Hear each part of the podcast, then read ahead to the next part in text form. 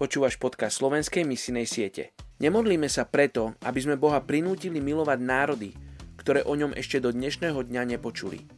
Ale modlíme sa preto, aby sme ich aj my dokázali milovať tak, ako ich miloval Ježiš, keď za nich zomieral na kríži.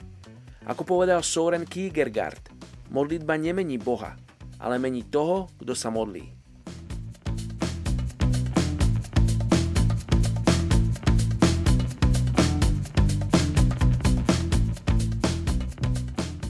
Je 2. maj. Príslovie 17.16. Na čo sú peniaze v ruke blázna?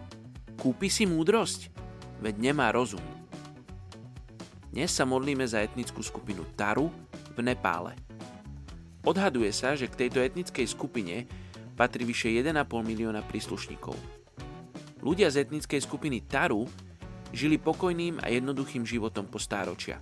Sú to veľmi citliví ľudia – Poväčšinou si všetko, čo potrebujú pre svoj život, vyrábajú sami a dávajú tomu svoj špecifický umelecký punc. Majú svoje vlastné božstvá a nasledujú šamana. Okrem šamana, ktorý ich lieči, sú pre nich dôležití taktiež náčelníci dedín a ten, kto v dedine požičiava peniaze. Dnes sa už stávajú viac otvorenými voči vonkajším záležitostiam, čo je dôkazom určitej zmeny v ich kultúre. Hovoria viacerými jazykmi a nachádzajú sa na veľkom území v Nepále. Poďte sa spolu so mnou modliť za etnickú skupinu Taru v Nepále. Oče, ty poznáš každého jedného z tejto etnickej skupiny Taru v Nepále. Vyše milióna pol ľudí, ktorí každý má meno. Každého miluješ. Za každého si Ježiš zomieral na kríži.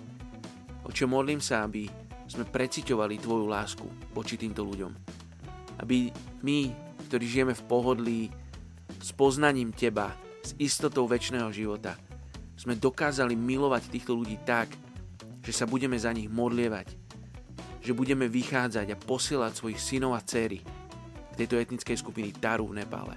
Oče, modlím sa za tých, ktorých si povolávaš v tejto etnickej skupine, aby boli pripravení, ochotní, poslušní. A takisto sa modlím za ľudí z tejto etnickej skupiny, aby ich srdcia boli nastavené ťa počuť. Keď k ním prídu tvoji poslovia, tvoji synovia a céry, ktorým prinesú posolstvo o tvojej sláve, o tvojej láske, tak žehname tejto etnickej skupine Taru v Nepále. Amen.